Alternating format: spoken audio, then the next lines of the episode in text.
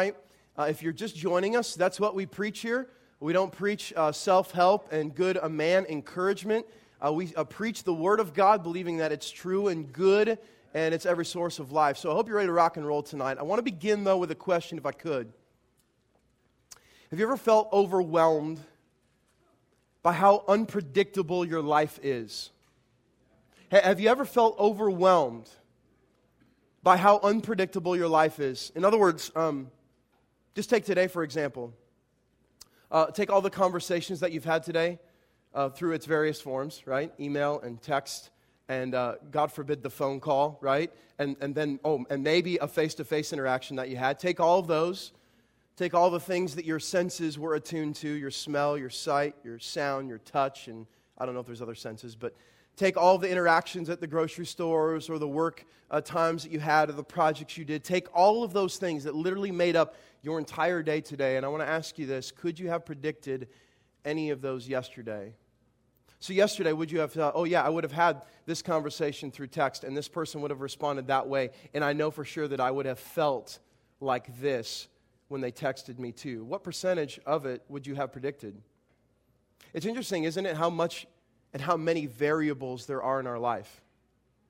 I mean, literally, as this life is unfolding, there, it's like choose your own adventure constantly. I mean, we don't know the end, and there's all of this stuff that's just happening and unfolding. There's so many variables, and I want to ask you this. With the unpredictability of our life and with all of its variables, does it ever get to you? Does it ever make you short?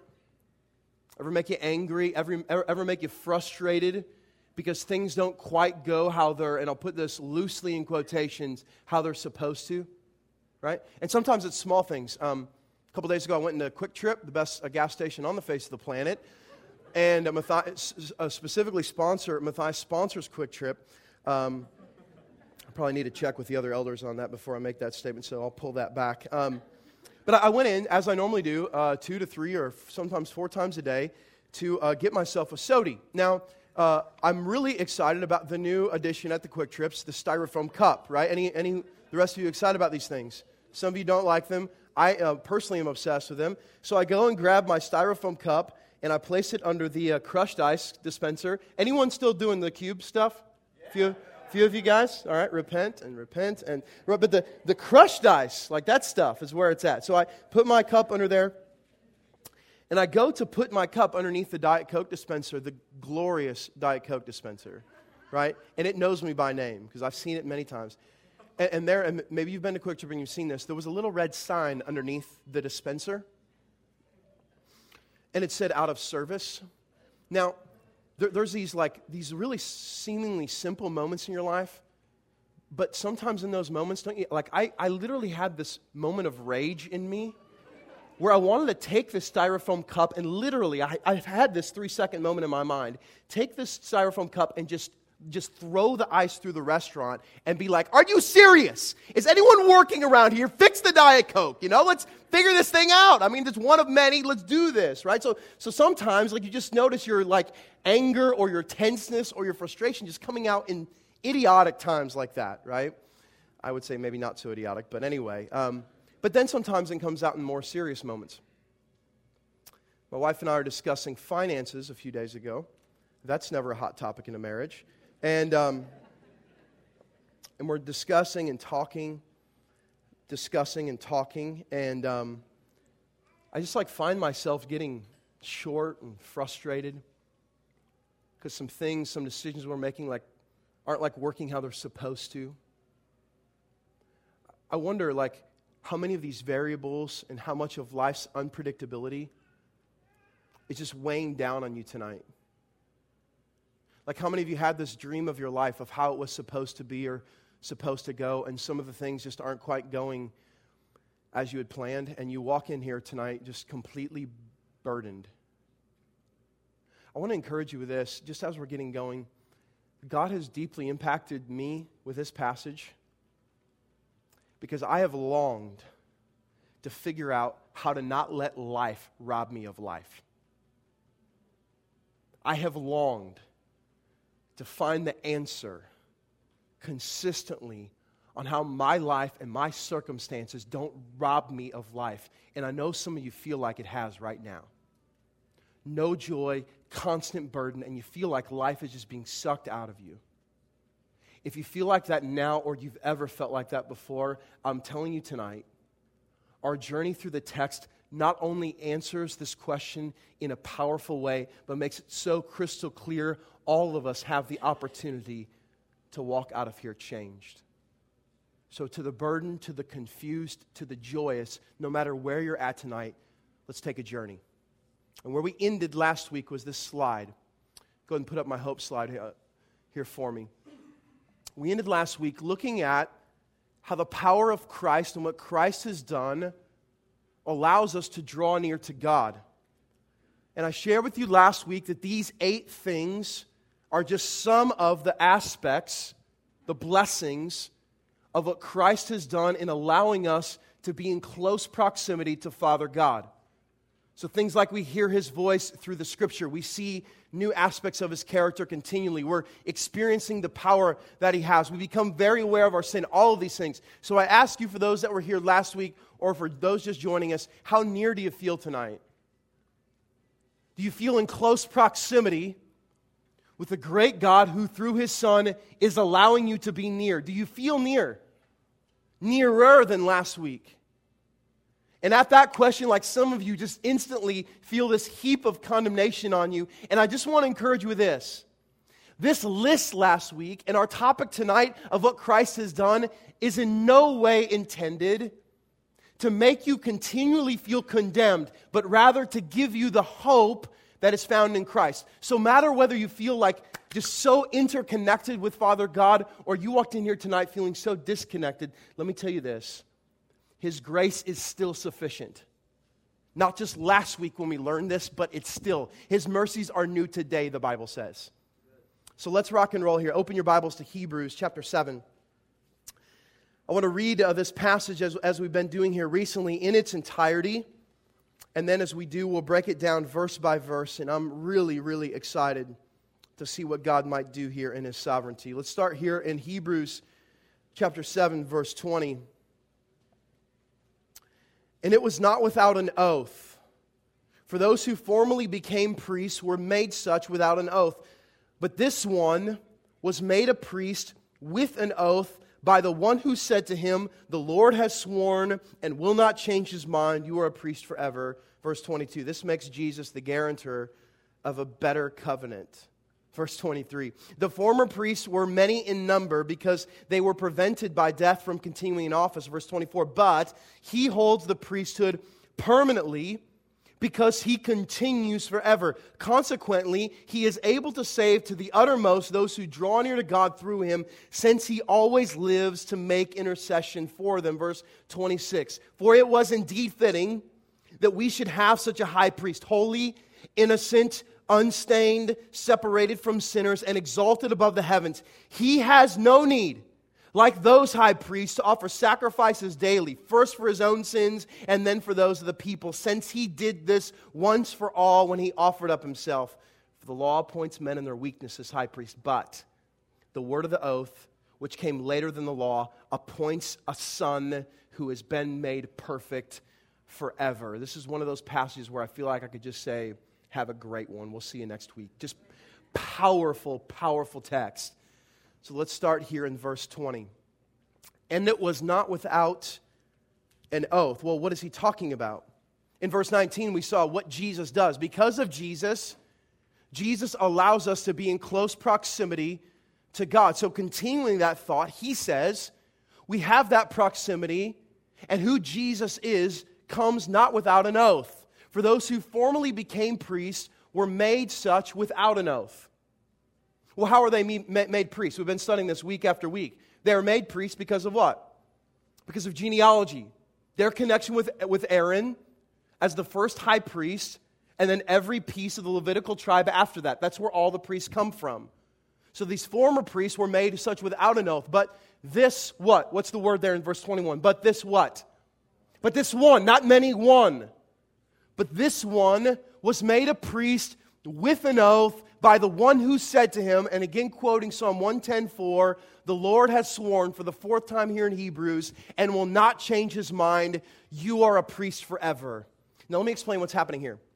Uh, so, uh, I don't know how many of you have people in your life that you don't trust a word that they say. Do you have any of these, these folks, right?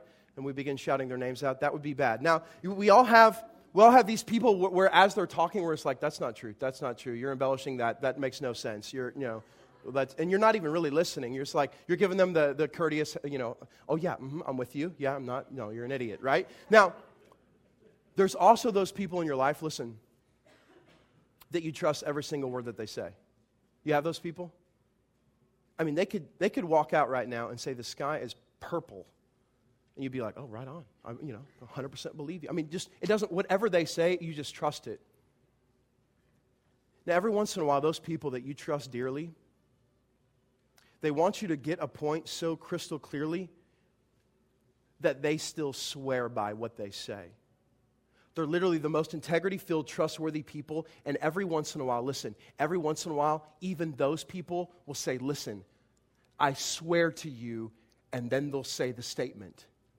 And don't you, like me, when the most trustworthy person in your life says, I swear to you, don't you give a little bit of a lean in? You're like, whoa, whoa, whoa, this must be legit. If this person, the most trustworthy person, is saying something like, I swear to you, then whatever he's about to say must have tremendous impact. You see what I'm saying? That's exactly what God is doing here in swearing by his son Jesus that he would be a priest forever. He's already said in chapter 6, verse 18, that it's impossible for God to lie. God, very trustworthy. He cannot lie. It's impossible. But now he escalates the fact that God swears by Jesus being a priest forever. It's as if the most trustworthy person in your lifetime's God is saying, Come on, lean in. What I'm about to say holds so much value that if you miss it, you will miss everything. Though every word of mine is true and right and good and worthy of being trusted, you must hear this. Verse 22. This makes Jesus the guarantor of a better covenant. you, you follow me? God, writing through man, listen, God swears this is true, and then he says, verse 22, this, this makes Jesus the guarantor of a better covenant. Now, I can't begin to describe to you the weightiness of this verse. So often we lose the language. I'm not sure if you're aware, but the Bible wasn't written in English originally. Uh, this may be news to some of you. Um, however, uh, it was written in a couple different languages, primarily uh, Hebrew in the Old Testament, uh, plus some Aramaic, and Greek in the New Testament. Now, it's important, especially in our context tonight, to understand what some of these words mean in the Greek because they become so much more beautiful. So, can we? Real quick, you'll be Greek scholars here. Um, the first word, guarantor, which is just a weird word, um, the Greek word is enguros, and it means this. Next slide. It means a surety or a sponsor. It, it, it could mean like a bond servant. In the way that we talk, it could mean someone who who literally like pays for bond for someone who's in jail. They're representing them, a, a surety, a sponsor, okay? That's what guarantor means. Now, the word better, next slide, is a critone or cratone pronounced. Look at this. It means more useful and better than the standard. So, so Jesus comes, and what Jesus does is he is the guarantor of a covenant of a bond, and we're going to spend all next chapter talking about covenant, of something that's more useful, something that's more beneficial. Now, this word guarantee has weird connotations for us and it doesn't even compute because most of you you like you think of a store like warranty or guarantee and don't, don't, don't, don't those just make you angry you know like have you ever been to best buy right and you you know you just dropped whatever a couple hundred on some rock and sound system or whatever in your context and then they try to like sell you this guarantee and then they hand you literally like a 16 page document about it. And what you realize is there's all these exemptions. Well, I had this experience. A, a, few weeks ago, I bought this sound system because we own a DJ company, uh, which is kind of fun. We like to DJ weddings and have fun. I don't do the DJing, but uh, one of my speakers blew. Like it completely went out. But guess what? I had bought the warranty, I bought the guarantee, right? They had sold me. I was like, yeah, right on. So I call the person, and then I get transferred six times, right? And then finally I speak to a human being, and, and they tell me, okay, so here's what you need to do. You need to write down the serial number, and then you need to call this number, and then you're going to give them the serial number, and then they're going to give you the model number, and then you're going to call this person, and then they're going to track down the model number, and they're going to have to go to UPS. You're going to have to become best friends with that person because they won't ship it unless you are. And then they're going to, like, it was literally this 10 page process. So I walk away, like, realizing there's really no guarantee on this thing, right? Like, there is no warranty. They've just sold me something. I'm thinking of a movie now, Tommy Boy. They've sold me something, right? That really has no guarantee at all. You see what I'm saying? Listen, listen. That's why that's why it's so difficult for us to understand the depth of this verse. That Christ is the surety, the sponsor of a better covenant, of a covenant, of a bond that is more useful, more significant than the old. He's not devaluing the old, he's just putting the old in perspective. That's what Jesus does. So here, here's his philosophy I'm going to draw you in so that you'll hear this statement. But then it's as if this he understands how difficult it will be for his hearers to get this. Because he believes if they get this, it changes everything. And that's my whole contention tonight. Literally, if you get verse 22, my proposal to you is that everything changes, everything. That Jesus is the guarantor of a better covenant. If you understand that, then my friends, so he knows his readers are going to have difficulty computing. And so he's going to go on to prove himself. So he says this in verse 23 The former priests were many in number because they were prevented by death from continuing in office. So, what he's doing is he's showing how Jesus, as the high priest, is superior to every other high priest after him. Now, the first high priest is anyone? Aaron. Okay, well done. Now, Aaron, the first high priest, eventually gets old and is going to die. Just like this verse is saying, they're prevented from continuing office by death. So, guess what happens? God tells Moses and Aaron to go up with Aaron's son on Mount Hor. They go up on the mountain. Listen to this. This is somewhat humiliating for a high priest, but it shows you the human high priestly office. God tells Moses to strip Aaron of his high priestly garments, strip him of them, and then put them on his son right in front of them. Now, some may think that's a place of honor. To me, that would be somewhat humiliating. I've held this office. I was the first high priest. My name is Aaron and you're going to take me on this mountain, strip me of my clothes, and then put them on my son right in front of me. And that's exactly what happens. Moses strips Aaron, puts the clothes on his son, and the Bible says up there on the mountain, Aaron dies. Every high priest leading up to the true, deep, real high priest in Jesus either dies or their office is discontinued he's showing the distance and the disconnect between the true high priest and Jesus and all these other humans. Now, he extenuates it here in verse 24. Check this out. But he, speaking of Jesus, holds his priesthood permanently because he, what's the word? Continues forever. Now, this verse has messed me up, okay? Now, look at this. The Greek word for continues, please, please, please see this, is meno. Now, this will be one of the easiest Greek words you'll ever have a chance to say, okay? So, like, this is where you, like, you throw it in with your friends, you know? So, I was reading the Greek the other day, and this word meno came up, right? Like, you, it just, because you can say it, right? Here's what it means it means remain. His office is permanent his office and this word has just gripped my heart and my mind. It remains. It's steady, it's stable, it's not going anywhere. Now, every other priest before him will die, but not him. Let me show you what I mean. Next slide.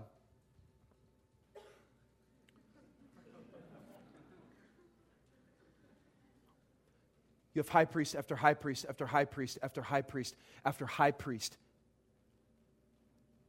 and every human high priest needs another human high priest after him. But then you get to Jesus. And listen, there's no more need. He's the end of the line. He's the last high priest needed. There's not any other priest. Uh, the image that I see here is that the work of Jesus is final. You remember on the cross what Jesus says? In John 19, the writer records Jesus saying three of the greatest words in the human understanding of the Bible it is finished. Well, what's finished? All of this, the whole system, everything that we've been waiting on sacrifice, atonement, forgiveness of sins. It's done. I'll come out of the tomb in three days, show I can conquer death, and all this is over. It's finished. It's done with. Now, I believe, and I'm going to get to it later tonight, I believe that this is where all of us, including myself, are taking the power of the gospel and at times we're spitting in its face. What we're living like is high priest, high priest, high priest. Here comes Jesus, high priest, high priest, high priest. We're really not believing that what Jesus has done, his work, is completely final. What we're believing is just he played a part and not the part. We think that he just fits into the story allows us to have forgiveness of sins. It feels really like a nice Christmas present instead of being the whole focal point of the story. Every high priest leading to him, and when he comes, there's no other need. You see what I'm saying? He says his office remains. Don't you love that? Listen, for me, there's times in the Bible where I just, I just get so stinking encouraged by the words and what they mean in the depth of it. I could say that all night long. Like he remains. He's not going anywhere. He's the sure foundation, the steady rock. You want to build something, you build it on him. That's why the scripture calls him the cornerstone. Are you with me? Now let's keep going. Look at this. Look at this. Next slide. Verse 25. Consequently, he is then, because his high priestly office is permanent, he is then able to save to the uttermost. And the uttermost here literally means completely and at all times. He's able to save completely and at all times those who draw near to God through him, since he always lives to make intercession for them. This is what Jesus does. This is his office, this is his action. He is able to save to the uttermost, completely at all times. Now, I want to say this to you. I wonder how many of you really, truly have grasped in your heart and your mind the fact that Jesus being a permanent priest literally means at any point and every point, you have access, complete access to God. The very thing that you will ever need is completely accomplished in the final work of the Lord. And so at any point, any chaos that comes, any tragedy that arises, any joy you celebrate, I can go to God. I will go to God. I should go to God, and I can go to God. And this is what no one in the Old Testament could ever say I can go to God. And what we do is we turn it on its head a bit. We say things like, I have to go to God. See what I'm saying? We change the I can and we say, I have to we add a religion system on top of our approach to God, still believing that somehow maybe even we've become the intercessor to God. Instead of I can go to God, we say things like, I have to, because if not, then this person's going to be angry with me because I'm supposed to be living the Christian life. Let's be real. I know you'd never say that, right? Because that would just be humiliating. But you think it, don't you? Man, if I don't serve and do this, if I don't participate in this Christian thing, that all my friends that are believers, they're going to look at me and they're going to wonder in their mind, what's going on with me? Am I disconnecting? Am I falling away? Am I not drawing near? And so your motivation to draw near is not because of your access, but it's because others are saying you should go. When you understand that you have access to God, a true understanding, you are believing in the depth of your heart that you can because he's constantly and permanently and remaining in that intercessor role. See what I'm saying? The Old Testament folks, they couldn't say that. They couldn't say, I can go. Verse 26 says this For it was indeed fitting that we should have. Now, just let this verse speak for a moment, shall we? That we should have such a high priest, holy, innocent, unstained, separated from sinners, and exalted above the heavens. Okay, this is the one that this is a verse that a worship tune should just be written about. You know, like this is this is that powerful, powerful text. Now let's break these down. Holy first.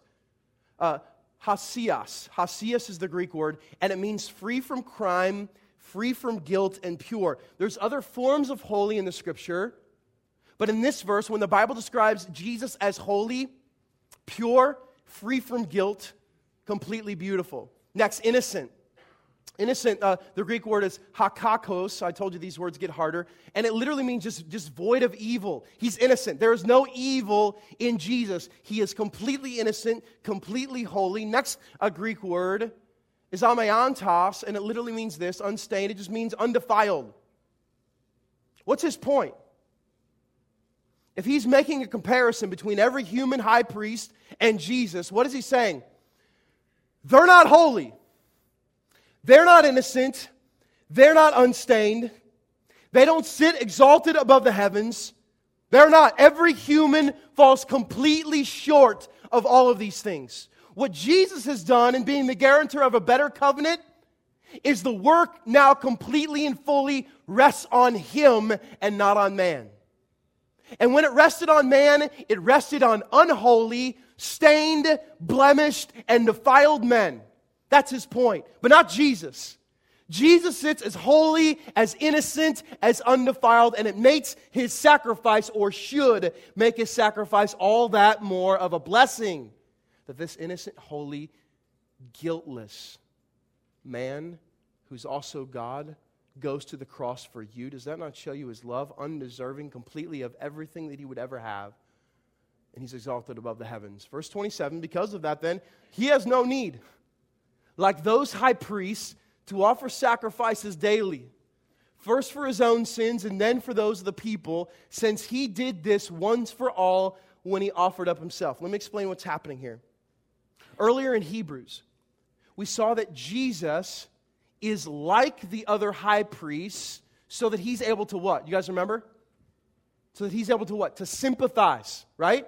He's like those who he's representing, like the human high priest, so that when he's making intercession for you, he knows what it was like to be tempted. Is that not encouraging to anyone else?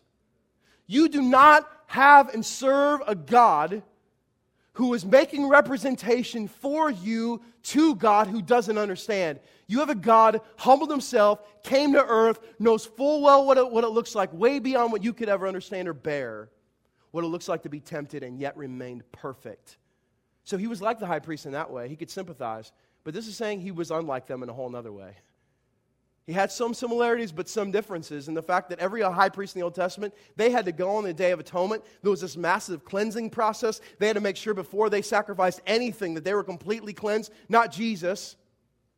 He willingly is crucified and makes a willing sacrifice once for all. It's a self sacrifice, not the sacrifice of an animal. Why? Because, because he was the spotless, unblemished lamb. And every Passover in the ancient tradition, that's what would have to be sacrificed. And that's why it's so important that Jesus is sinless. He has to become that spotless, perfect lamb. And he is. And then in verse 28, we see this. He's made his point. He said, Look, this Jesus office and these human office high priests, they're completely different. Jesus is the better, the guarantor of a better covenant. And then he closes and summarizes with this, verse 28 For the law appoints men in their weakness as high priests, but the word of the oath, the word of the oath, which came later than the law, appoints a son who has been made perfect forever man, human, defiled, not holy, blemished, and now a son who's perfect forever. And I sit back and I look at this text as a whole. and I think about Jesus being the better guarantor of a better covenant, the strong, the sure, I have to wonder some things. Now, first of all, my life gets so easily overwhelmed. Like the smallest things, the large things, the things that are just unraveling that happen. I'm so easily frustrated, at times so easily angered, at times so easily frazzled, so easily burdened and overwhelmed. I'm not sure if you can relate. Listen to this. I allow the things that are insignificant and that don't remain and that are unpredictable to outweigh the one thing that's predictable. The whole point of this passage is that Jesus remains. There's nothing else. It's the thing that's predictable. In a world of unpredictability, in a world where only God is sovereign and all of our lives are just unraveling before us, there is one hope. He's already victorious. The battle has already been fought. Your sin is already paid for. There's nothing else. It's done. He said it's finished. You see what I'm saying? So if it is finished, then why would I ever let, why would I ever let the things that I can't control, the things that are unpredictable, to outweigh the thing that is predictable and to outweigh the thing that does remain? Let me show you what I mean. I think we see our existence like this and the gospel is just filling gaps. Oh, oh, thank you, Jesus. You're convenient for this gap and this hole that I need. Uh, maybe even like you give me relationships. I go to church and I meet people. That's great. Thank you, Jesus, for that. That's really nice of you. I, am so, so thankful for that. I, I mean, you get the semblance of relationships that many people in the world don't. And the gospel just keeps filling gaps. And the gospel for you has just become this convenient thing that you fit into your existence. What the writer was trying to un- understand and get his readers to grasp is the gospel is what drives your existence. When you see your existence and your perspective through the lens of the gospel and not the other way around, then my proposal to you, and this has messed me up, it changes everything. I really believe if Jesus is the guarantor of a better covenant, then why am I getting so frazzled? Why am I so angry at times? Why am I so frustrated? Why does this life seem so overwhelming if the battle's already done? If, it's, if it's completely finalized in Jesus, if the work is over, if He's going to walk out and He's going to take His church back, then why am I living like it's not done? Why am I living like He's not the high priest? Why do I let the smallest things irk me? And you know what it causes then? Is we just all lose joy. I have to believe from what I see in the scripture when Jesus says, I've come to give you life and life to the full. I have to believe this is the bedrock teaching. He's the guarantor of a better covenant. He remains. He's not going anywhere. So stop letting your frazzled, seeming existence seem so important and start just trusting that He really has done all of the work. I just look at my own life and I wonder if you do the same. And I'm just like, I'm, I'm letting life rob me of life. And I'm tired of that. I'm done with that. I can't like, like little, I can't let little drama in the human world drive me anymore. I can't let like all these little frazzlings or what people say or what people think that I'm doing. I can't, I have to stop letting that bother me so much. I have to stop getting caught up. I only have so much time on this earth. And if Jesus' work is finalized, then I need to focus on the thing that matters. And not on all of these unpredictable, insignificant things. I need to focus on the one thing that's predictable, the one thing that I know to be sure. And so I'm just telling you, what I believe this teaching is about changes everything for you and for me. No more getting so easily frazzled and, and, and so easily angered and so easily frustrated when things don't go like they're supposed to. He's in control. He holds this universe in his hands. He will achieve his glory, and whatever it means for your life and for mine, come tragedy or joy, I say bring it on because I have the sure hope that he will come back, he will take his church, and that outweighs everything. It, it outweighs everything. I'm ready for the church to live in that joy. Somebody call me crazy. It seems like that's the message of the Bible. When Jesus said here, I've come to give you a way different kind of life. It has to start here with the person of Christ being the guarantor of a better covenant. It changes everything. And so the little conversations with my wife that can sometimes get under my skin, I just sit and I thank God that He's blessed me with my wife. And we still have the conversation and we wrestle through, but at the end of it, I leave in hope and joy. And as I drive around in the day and I start thinking about all the chaos of the world and how disconnected things seem, you know what? I don't let that get to me because of what Christ has already done. We're already victorious. I'm already celebrating. So this life becomes one huge celebration, even amidst the trial. I'm just tired of living the other way. It's wearing me out. You too? I die tomorrow, if all this is gone, I don't want to say I spent my last hours dealing with drama on this level. I want to say I was experiencing the bounty of God's grace. And I have to believe, I have to believe that when Jesus took the bread, you understand what he was saying?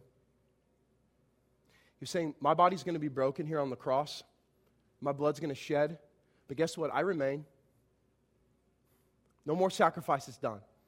Once for all. This is it. Here it is. Your whole existence, everything is now completely fulfilled in Christ. You don't have to hope or wait on anything else. The waiting's done. So he said, Take and eat. And remember, when you take and eat, remember that I remain.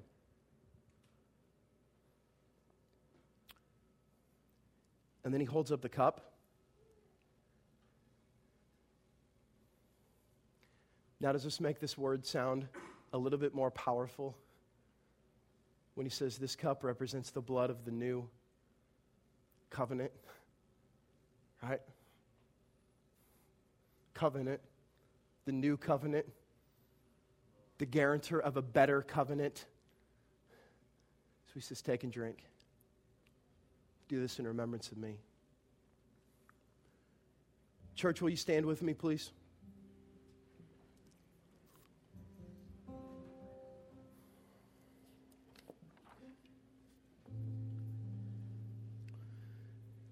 Though you remain uh, faithless, Christ remains. Though the world around you seems to crumble before your eyes, Christ remains. Though you encounter trials that seem unimaginable, that hurt so deep, that seem to dig into your very being, that cause so much confusion, Christ remains. Though everyone near to you deserts you in a time of need, they're gone, they're nowhere to be found, Christ remains.